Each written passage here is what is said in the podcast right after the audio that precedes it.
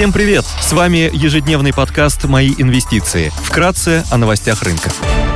Глобальные рынки. Внешний фон смешанный, фьючерсы на американский рынок снижаются на 0,3%, Евростокс теряет 0,6%, японский Никей минус 0,9%, китайский рынок торгуется в плюсе.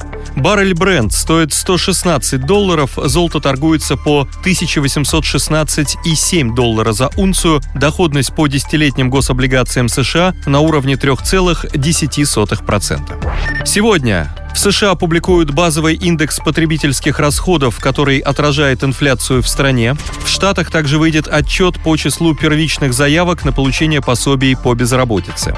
В еврозоне и Германии выйдут данные по уровню безработицы. Пройдет заседание стран ОПЕК+. Корпоративные новости. Годовые собрания акционеров проведут компании «Газпром», «Роснефть», «Фосагро» и «Русгидро». Среди крупных иностранных компаний сегодня отчитываются Micron, Constellation Brands и Walgreens Boots. Идея дня. Visa – оператор крупнейшей международной платежной системы, предоставляющей услуги более чем в 200 странах мира и объединяющей свыше 15 тысяч финансовых учреждений. Ежегодно в системе компании обрабатывается порядка 165 миллиардов финансовых транзакций, а общий объем проведенных платежей превышает 10 триллионов долларов в год.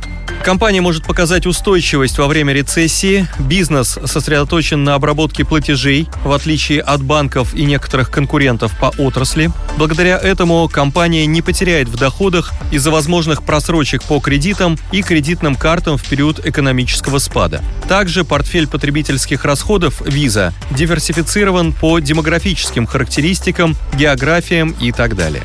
Кроме того, компания не видит разнонаправленных тенденций между категориями потребителей с низкими и более высокими доходами. Менеджмент не считает бизнес компании слишком цикличным и ожидает, что в случае рецессии выручка останется устойчивой. Это связано в большей степени с большой долей первоочередных расходов в общем объеме платежей, совершаемых с помощью виза.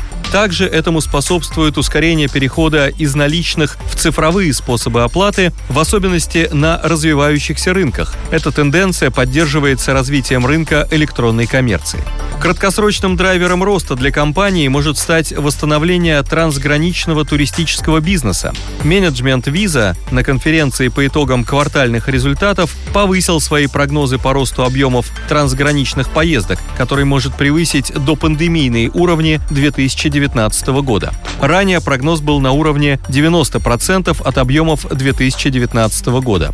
По итогам июня 2021 года объем был на уровне 50%, а по итогам первых трех недель апреля на уровне 92% от объемов 2019 года долгосрочной перспективе компания станет бенефициаром дальнейшего проникновения безналичных платежей в странах Латинской Америки и Азиатско-Тихоокеанского региона, на которые суммарно приходится около четверти объема платежей, совершенных с помощью виза. За последние три года объем платежей, проведенных виза в Латинской Америке, увеличился в два раза. А по оценкам консалтинговой компании Capgemini, средний рост объема бесконтактных платежей в Латинской Америке и Азиатско-Тихоокеанском регионе до 2025 года составит 11% и 22% соответственно. Развитие в сфере криптовалют также может стать долгосрочным драйвером роста для компании. Visa предоставляет доступ к платежам в криптовалюте и конвертации цифровых активов в фиатные валюты – в 2021 объем платежей по программам криптопривязанных карт, которые представляют собой криптокошельки, привязанные к учетным данным Visa, составил 3,5 миллиарда долларов США. Сейчас компания работает над созданием инфраструктуры для поддержки будущего использования криптовалют в расчетах. Для этого компания развивает платформу Visa Crypto API, которая будет помогать финансовым организациям создавать предложения криптовалют, а Центральным банкам поможет в оценке цифровых активов. Компания торгуется с форвардным мультипликатором PINA I 23,1X или с дисконтом 18% к среднему историческому значению и дисконтом 24,5% к основному конкуренту MasterCard. Компания также выплачивает дивиденды. Дивидендная доходность на уровне 79%. Помимо дивидендов, компания проводит программу байбека. Конце 2021 года менеджмент утвердил новую программу на 12 миллиардов долларов, а по итогам прошедшего квартала компания выкупила акции на сумму 3,7 миллиарда долларов.